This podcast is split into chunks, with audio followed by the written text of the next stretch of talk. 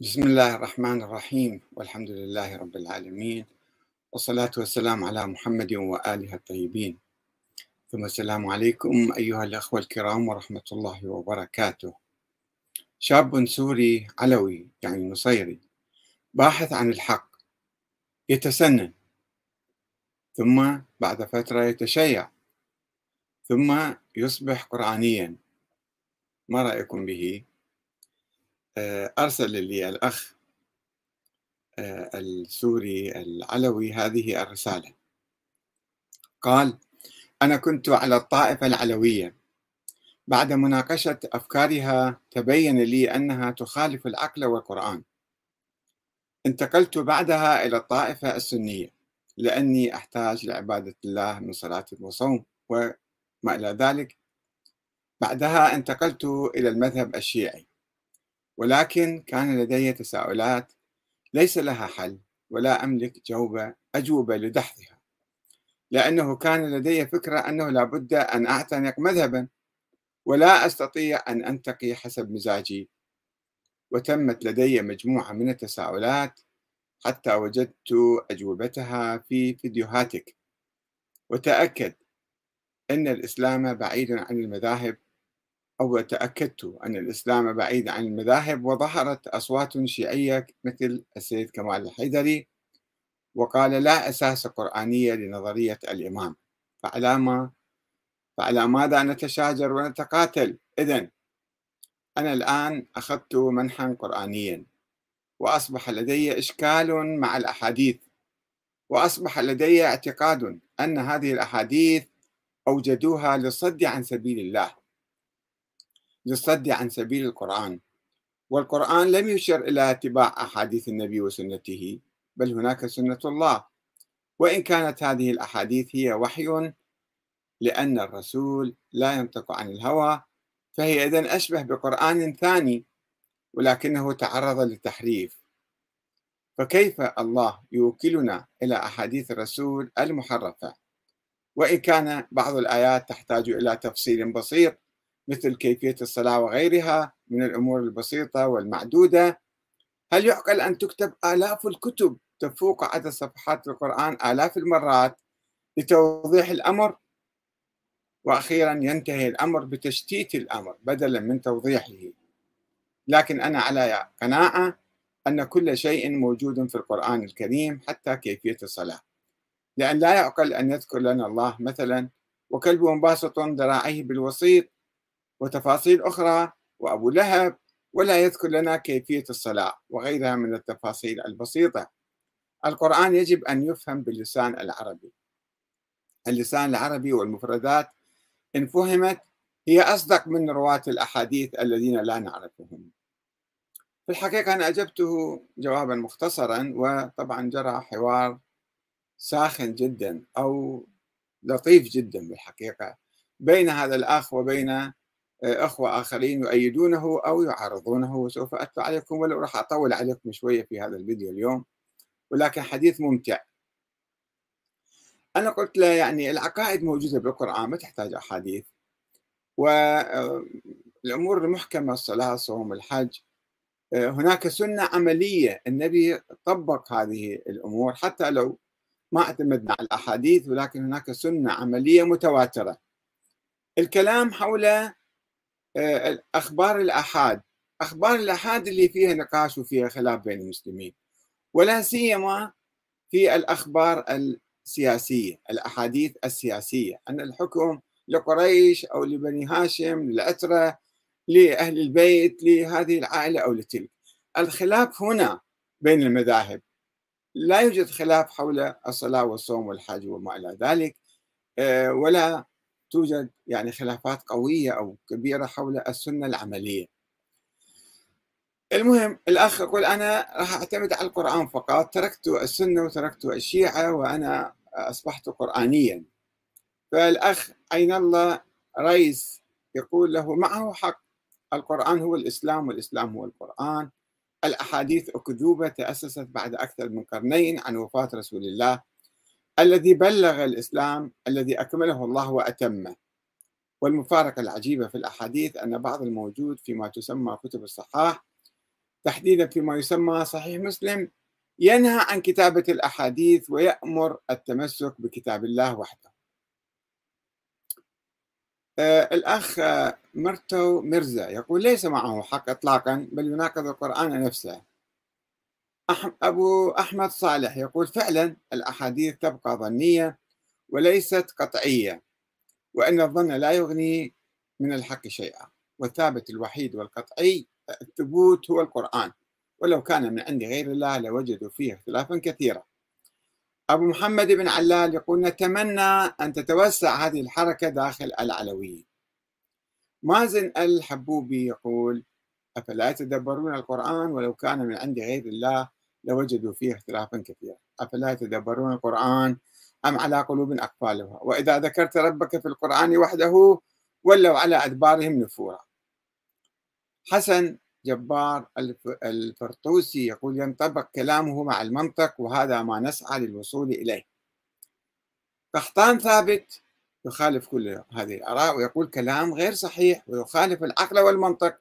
لأن المفسر الوحيد المعجز للقرآن هو النبي صلى الله عليه وآله وسلم. وهذا بنص القرآن الذي أمر بتبيينه للناس. وهذه هي السنة الشريفة وهذا بإجماع الأمة. فيرد عليه الأخ كاتب الرسالة العلوي السوري القرآني الآن ويكتب اسم جود شاء إيش يعني SH.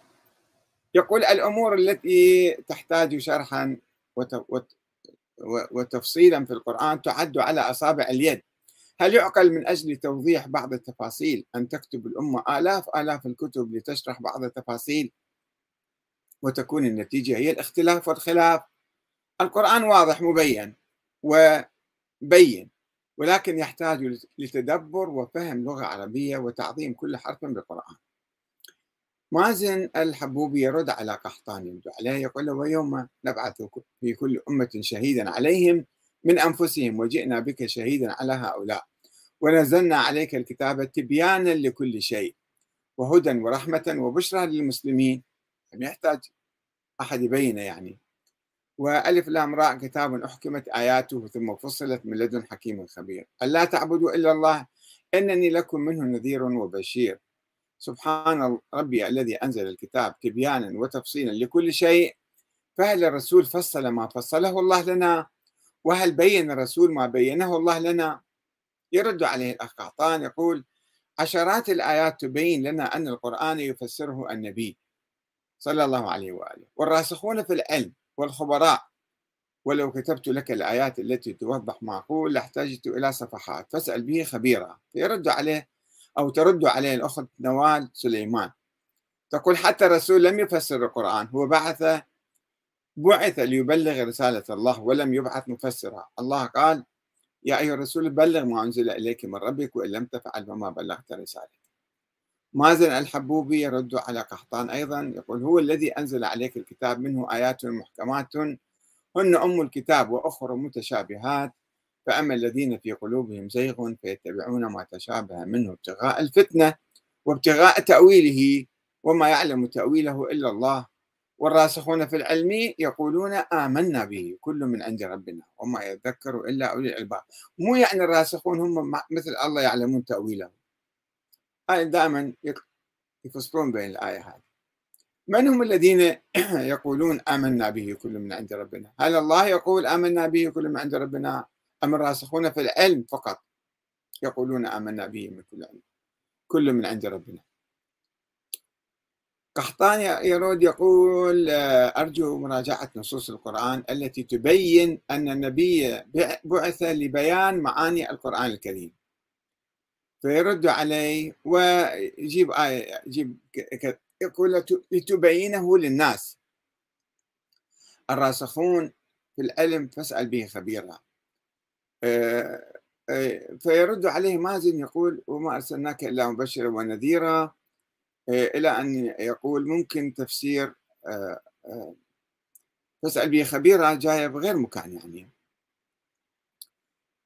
وأيضا يقول لا يوجد في المصحف لفظ لتبينه للناس ولكن أعتقد أنكم تقصدون يخاطب الأخ قحطان آه هذه الآية كان الناس أمة واحدة فبعث الله النبيين ومبشرين ومنذرين وأنزل معهم الكتاب بالحق ليحكم بين الناس فيما اختلفوا فيه وما اختلف فيه إلا الذين أوتوه من بعد من بعد ما جاءتهم البينات بغيا بينهم.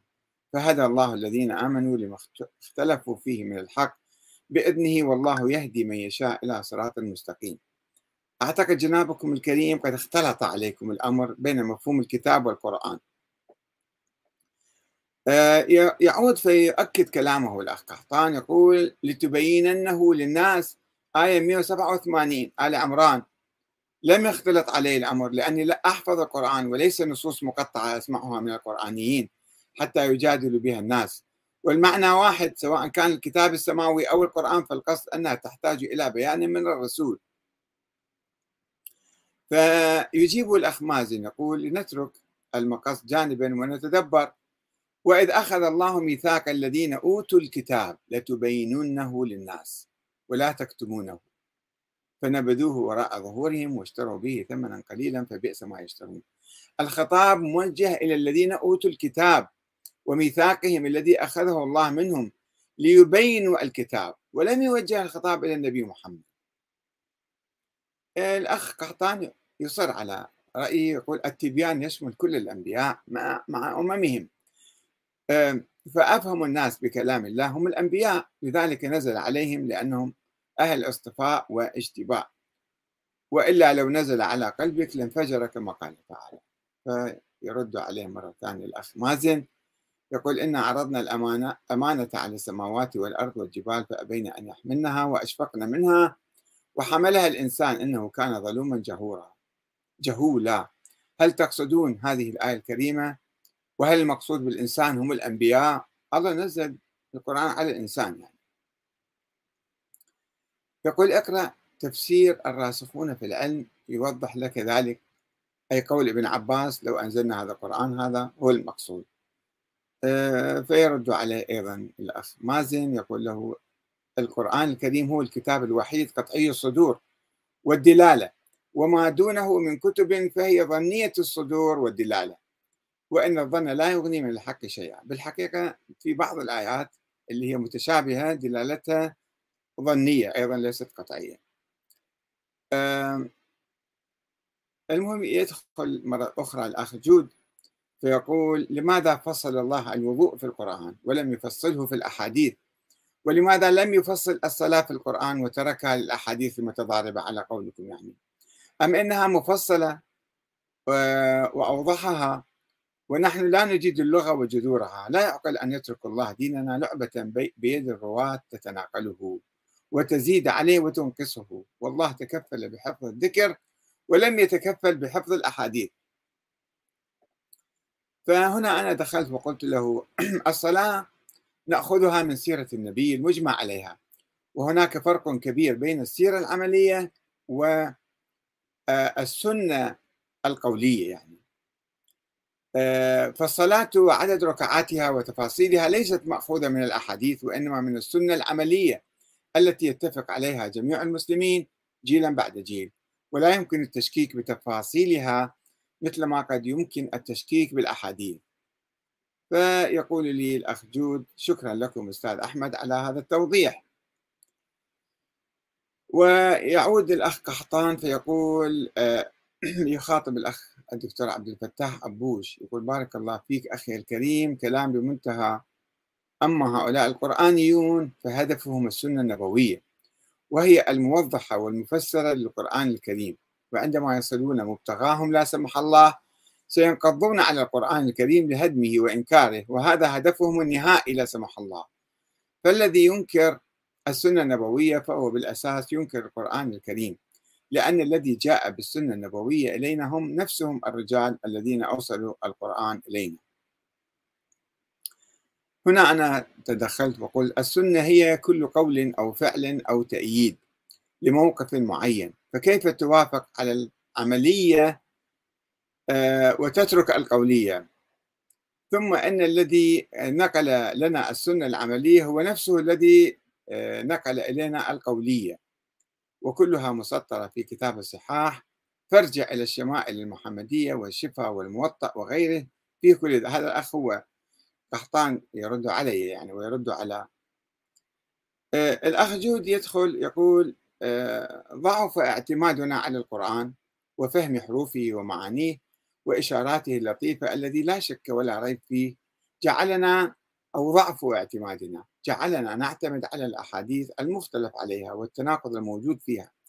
كلما زاد بحثنا في القرآن بالحقيقة الأخ قحطان أو كذا يعني يتهم آه، يعني يشكك بلا داعي ولا مبرر. الأخ باحث عن الحق. أول شيء تسنن بعدين شيع بعدين شاف خربطات بهالمذاهب فتمسك بالقرآن. لماذا نقول أنهم هذا أو غيره؟ مثلا هدفهم القضاء على القرآن. هذا كلام مو معقول ومو صحيح. يعني واحد خاصة هسه إحنا خلي نجاوز السنة العملية المؤكدة اللي ما فيها شك أيضا. يعني الأحاديث وخاصة الأحاديث السياسية اللي هي سببت لنا كل هالاختلاف. آه، مو الأحاديث الجزئية البسيطة يعني. آه، فلا يجوز يعني بسرعة أي واحد عنده وجهة نظر بسرعة نشكك فيه. يتابع الأخ جود يقول آه، إلى أن كلما زاد بحثنا في القرآن وفهم وتتبع مفرداته قلت مساحة الاعتماد على الأحاديث إلى أن نتوصل إلى مرحلة لا نحتاج فيها الأحاديث بإذن الله. وإلى ذلك الحين فليتقبل الله جميع أعمالنا أعمالنا لأن نيتنا صادقة لأن الأساس هو التوحيد وتقوى الله. ويجب التركيز على اللسان العربي.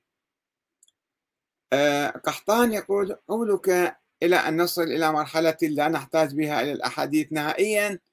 لا نحتاج إلى حضرة النبي. وهو مثل قول شخص لا إله لكنه يأبى أن يقول محمد رسول الله. السنة النبوية الشريفة هو شرح ما أجمل في القرآن الكريم وهو وصف سيرة النبي صلى الله عليه وسلم خلقيا وخلقيا وهو المفسر الوحيد المعصوم والمعجز للقرآن الكريم. آه، أبو أحمد صالح يقول يخاطبني يقول صدقت هذا هو الكلام الصحيح السنة العملية هو ما توارثته الأجيال. وأنا قلت الأخ قحطان أنا لم أقل يجب أن نترك السنة القولية وإنما قلت أن السنة العملية مجمع عليها ومتواترة ولا شك فيها مثل عدد ركعات الصلاة. وأما السنة القولية أي الأحاديث فمنها ما هو متواتر ومنها ما هو خبر آحاد صحيح وخبر آحاد ضعيف. وهي أي السنة القولية محل بحث علم الحديث والرجال. الأخ قحطان يصر يقول لا افتراق بين القولية والفعلية. فالأثنان نقلها لنا أهل الحديث. لا مو أهل, أهل الحديث مسلم البخاري وغيره في القرن الثالث الهجري. السنة العملية كانت معروفة بين جميع المسلمين بين جميع الطوائف. ما تقتصر على مسلم أو البخاري فمو كل شيء ما ندمج بيناتهم بالحقيقة. هذا أنا أعتقد في نظري مو صحيح. يعني السنة القولية أحاديث. حتى هو البخاري جمع 600 ألف حديث واختار من 4000 5000 حديث. إذا أحاديث أكثرها كان أحاديث موضوعة. ومو بالضرورة ناخذ كل حديث. وحتى أحاديث البخاري أو الكليني بالكافي أو غيره ممكن واحد يدرس الأحاديث فيقبل الحديث الصحيح اللي يتوافق مع العقل والقرآن والأحاديث الغير منطقية يخليها على صفحة. سيد حيدر الموسوي يقول الانتقال من مذهب إلى مذهب أو من دين إلى دين يعني أن صاحبه يبحث عن دليل وهذا خطير جدا. ليش خطير أعرف فيدخل الأخ جود يقول خاطب الموسوي نعم أبحث عن دليل لصحة المذهب الذي أعتنقه. فقادني الأمر أنه أن المذاهب بدع وأن الدين موجود فقط في القرآن. وأي منهج وأي فكرة يقوم بها المسلمون وليس لها أساس واضح في القرآن. وإشارة مباشرة فيجب أن نشك في هذه الأفكار والسلوكيات غير الموجودة في القرآن. مثل نظرية الإمام اللي هو الأخ أصبح شيعيا ثم تخلى عن المذهب الاثني عشري أو الإمامي. الأخ عمار آه، محمد يخاطب الأخ جود يقول له طيب يا أخي ما الذي جعلك تترك السنة وتذهب إلى الشيعة؟ فعلتها أنا عندما وجدت أن بعض الصحابة ليسوا عدول هذا يبدو سنة صار شيعي. يقول وأن بعضهم بغى على بعض ولأني أعيش في العراق تأثرت بكثرة بكثرة الكلام المنسوب للإمام علي وأئمة الشيعة الاثني عشر. لكن عندما بدأت بالزيارات والمشاهدات ومتابعة الفيديوهات تبين لي أنه مذهب ضعيف كله خرافات وأباطيل وأعاجيز يعني معاجز. لا ترقى آه، إلى أن تصدق. فإرادة وقدرة تكوينية لبشر مات أحدهم شر موته مع الأسف يصيح على من ناصر ينصرنا وهو يرى أطفاله يقتلون وبناته يسبون ويقولون يعلم الغيب ولديه قدرة كن فيكون مثلا ويعلمون الغيب. ثم يشرب السم أحدهم كما فعل الإمام الحسن وأباطيل كثيرة وسبوا لعنوا طعن في كل الصحابة الذين حملوا لنا الدين وأن الأمة كلها ارتدت إلى أربعة. طيب أين العقيدة التي غرسها نبي لربع قرن في نفوس صحابته وقد قدموا أنفسهم وأرواحهم وأموالهم وأهليهم فداء للدين والنبي. لماذا تركت أنت مذاهب السنة؟ أرجو الإجابة. فيجيبه. الأخ جود يقول المذهب السني وأحاديثه تقودك للمذهب الاثني عشري والتعمم ما هو المذهب الاثني عشري فرع من السنة بالحقيقة. صنعه أهل السنة صنعه العباسيون وسووه في مقابل الفاطميين. المهم يقول والتعمق في المذهب الاثني عشري يجعلك أمام أسئلة كثيرة ويجعلك تتداول جملة من الأحاديث التي تأسس عليها هذا المذهب وتعتمد الأدلة على فلسفة أكثر مما هي عبارات واضحة ونصوص قرآنية صريحة. لتبدأ القصة من جديد قصة البحث عن الدين الصافي بدون تشوهات والآن توجد صحوة على مستوى الأمة للتوجه لفهم الدين فقط قرآنيا. اللغة العربية ومعرفة جذورها, جذورها وأسباب تسمية الأشياء بمسمياتها تجعلك تفهم المعنى المقصود والمقصود من اللفظ. أنا أتابع الآن اللغة العربية. وحسب الأحاديث يقول بالرجوع إلى آه، ويقدم العج آه، كذا. المهم يقول لا تجعلك أمام خيار سوى حسب الأحاديث والروايات السنية عظمة الإمام علي بالأحاديث المروية لا تجعلك أمام خيار سوى مذهب أهل البيت. لمن أراد أن يتبع الأحاديث التي اتبعها سابقا. عمار محمد يعود فيحاور الأخ جود يقول له كيف أن اتباع المذهب السني أو العبادة على أساس السنة يقودك إلى أن تتخذ من المذهب الاثنى عشري مذهبا وطريقة يا رجل يكفيك أن تجلس في حضرة أي إمام ساعة لتجد كل أنواع الشرك من المثقفين والأميين الجهلة على حد سواء بل ومن معمميهم أنفسهم. ويكفي أن تجلس في مسجد واجلس في حسينية وراقب صلاة الناس وعباداتهم. في المسجد روحانية عظيمة وفي الحسينيات ينقبض صدرك بما تسمع وتشاهد. هل جربت أن تتعبد بمساجد السنة؟ لا غبار على كون سيدنا علي كرم الله وجهه وجهه خيرا خير الأنام بعد أخيه رسول الله. لكن الحديث الذي يقول يا علي يدخل فيك النار محب غال وحاقد ضال يجب أن نجعلك توازن بين الحب والغلو في المحبة وجعله معصوما لديه الخوارق والمعجزات. جل احترامي لشخصكم الكريم. فيرد عليه الأخ جود يقول أرجو عدم الخوض في هذا النقاش لأنه يوجد آلاف الكتب حول التشيع وآلاف من المسلمين الذين تشيعوا فالحديث حوله طويل وعقيم. ولكن أنا الآن أتفق معك أن هناك شوائب في المذهب الشيعي وليس كل المذهب على باطل يا صديقي. في المذهب الشيعي يوجد مشكلة واحدة وهي قضية اعتبار أن الأم الأئمة الاثنى عشر منصبين أو مجعولين من قبل الله واعتبارهم من ضمن العقيدة أي مثل التوحيد نفس المستوى يعني. آه، وهذه الفكرة هي منشأ كل المظاهر التي تراها في الحوزات. أما باقي الأمور الدينية فهي تختلف قليلا أو توافق باقي المذاهب. والخلاف بين المذهب السني والشيعي في التشريعات من طريق الصوم والصلاة لا إشكال فيه. لأن حتى بين مذاهب السنة نفسها يوجد خلافات. في الجامع الأموي بدمشق يوجد ضمن الجامع أربع محاريب صلاة قريبة لبعضها. كان فيما مضى كل مذهب مثل الشافعي والحنفي يصلي لوحده وكانت تحصل مناوشات. المهم لا تتشنج في النقاش ونتعامل لا لا نتشنج في النقاش ونتعامل مع أي مسلم بحب لأن من يتبع مذهب يقصد الله ويعتقد أنه يسلك الطريق الصحيح. على من يريد التعريف بالدين الحق تقديم معلومات حقيقية وتساؤلات منطقية تجعل الطرف الآخر يعيد حساباته في مذهبه بدون أن نسيء لأحد. ويخاطب أيضا الأخ آه، إبراهام مو محمد إبراهيم لا تتشنج يا أخي وتخرجني من الدين. أعطني آية تشير أنه يوجد أحاديث تفسر القرآن وأن عليك اتباعه. وكيف أن الأحاديث وحي وقد تعرض هذا الوحي الخاص بالأحاديث للكذب والتدليس والزيادة والنقصان. وأصبحنا نحتاج آلاف الكتب والدراسات لإثبات صحة حديث من تلفيقه. وأصبح عليك دراسة علم الرجال. وعليك أن تثق بنقلة الأحاديث لمجرد أنهم قالوا أنهم رجال ثقة.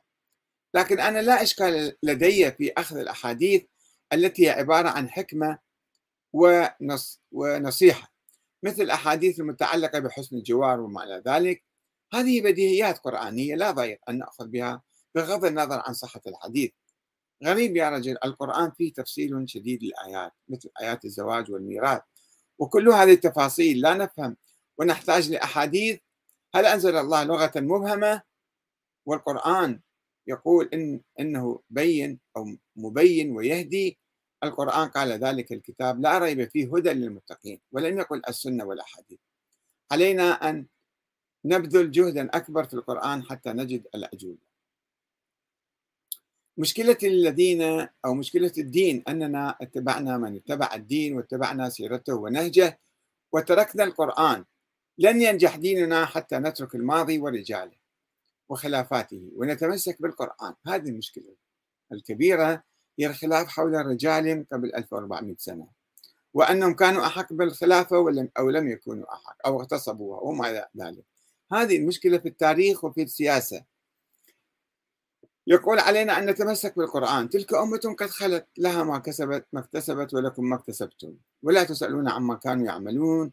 لو أن كلامك صحيح ويجب اتباع الأحاديث لماذا الأحاديث قادتنا إلى المذاهب والاختلاف والتشتت والتطرف والقتال والدم؟ بما أنك تفهم السنة والقرآن جيدا والحمد لله أعطني بعض التعاليم الموجودة في القرآن غير المفهومة والتي شرحتها شرحتها الأحاديث وتم الاتفاق عليها بدون خلاف. تفضل. وإذا لم يتم الاتفاق عليها فما نفع الأحاديث؟ إن كانت الأحاديث توافق القرآن فلا نحتاجها. طالما توافق لا نحتاجها يكفيني الأصل القرآن. وإن كانت لا توافق أيضا لا حاجة لنا بها. أيضا لا حاجة لنا بها. ولا نحتاج لا سيرة ولا أهل بيت لنتعبد بطريقتهم. الدين عبارة عن تعاليم واضحة من إيمان بالله واليوم الآخر وآيات عن الجنة والنار. بدون أن ندخل بالأحاديث المكذوبة عن الجنة والنار. وآيات أمر ونهي التقوى والصبر قالوا ربنا الله ثم استقاموا. الموضوع كثير بسيط وعقدته الأحاديث والمذاهب واتباع السلف. يجيبه الأخ مو بن إبراهيم يقول له أولها الصلاة بينتها لك السنة وعليها إجماع المسلمين. داود البصري يدخل يقول كيف 12 والإمام رقم 12 لم يولد أصلا؟ ما هذه الخرافة. هذا موضوع ثاني. نوال سليمان تقول الحمد لله إني لم أتبع لا إمام ولا مذهب ولا رجل دين. إنما أتبع كتاب الله لا غير. وأنا على ملة أبينا إبراهيم. هو سمانا المسلمين. محمد طه يقول هناك مشكلة يعاني منها المسلمون بشكل كبير جدا. وهذا ما لاحظته من تجاربي الخاصة مع الناس أن المسلمين لا يفرقون بين العقيدة وأصول الدين وفروع الدين. هنا الطامة الكبرى ولم يتناول هذا الموضوع إلا القليل من العلماء. ولتوضيح ذلك يجب أن نتكلم عنها بشكل نقاط وبصورة مختصرة. العقيدة يشرحها وكذا وال آه، مقال شوية طويل حتى نختصر عليكم. إلى أن نصل إلى أخ أبو علي العراكي يقول ولماذا أمر رسول الله المسلمين باتباع القرآن والعترة عليهم السلام؟ فقلت له الرسول الأعظم لم يأمر باتباع العترة وإنما أوصى المسلمين بهم كما أوصى بالأنصار. ثم من هم العترة؟ إنهم العشيرة عشيرة بني هاشم. فهل يعقل أن يأمر الرسول باتباع بني هاشم؟ ومن أين لهم العلم؟ من القرآن أم من الوحي؟ وكيف نعرف ذلك؟ ونتأكد منه. شمس الشموس يدخل يقول التمسك بالقرآن لوحده سوف يأخذكم للضلال لا محال. لأن الرسول قال إني تارك فيكم الثقلين ما أن تمسكتم بهما لن تضلوا بعدي. كتاب الله وعترتي أهل بيتي. وإنهما لن يفترقا حتى يرد علي الحوض.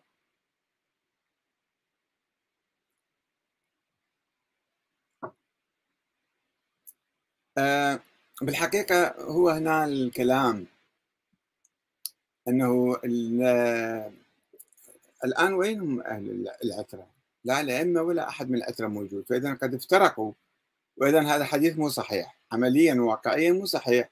الآن هنا عندنا الكتاب والمراجع والشيوخ هم الذين يفسرون القرآن. فما عندنا هل أمر الله تعالى وقال لنا أو النبي قال مثلا إني تارك فيكم الثقلين كتاب الله والشيوخ والمراجع؟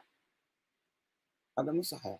شيوخ المراجع هم يشتبهون يغلطون. فما يجوز نقرنهم مع القرآن ونعتمد آه، على كلامهم.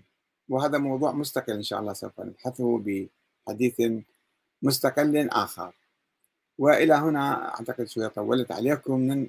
ننهي هذا الحوار اللطيف والممتع بين علوي سوري أصبح سنيا ثم أصبح شيعيا ثم تمسك بالقرآن فقط وأصبح قرآنيا. ويقول لسنا بحاجة إلى الأحاديث التي هي مصدر الخلاف بين المسلمين. والسلام عليكم ورحمة الله وبركاته.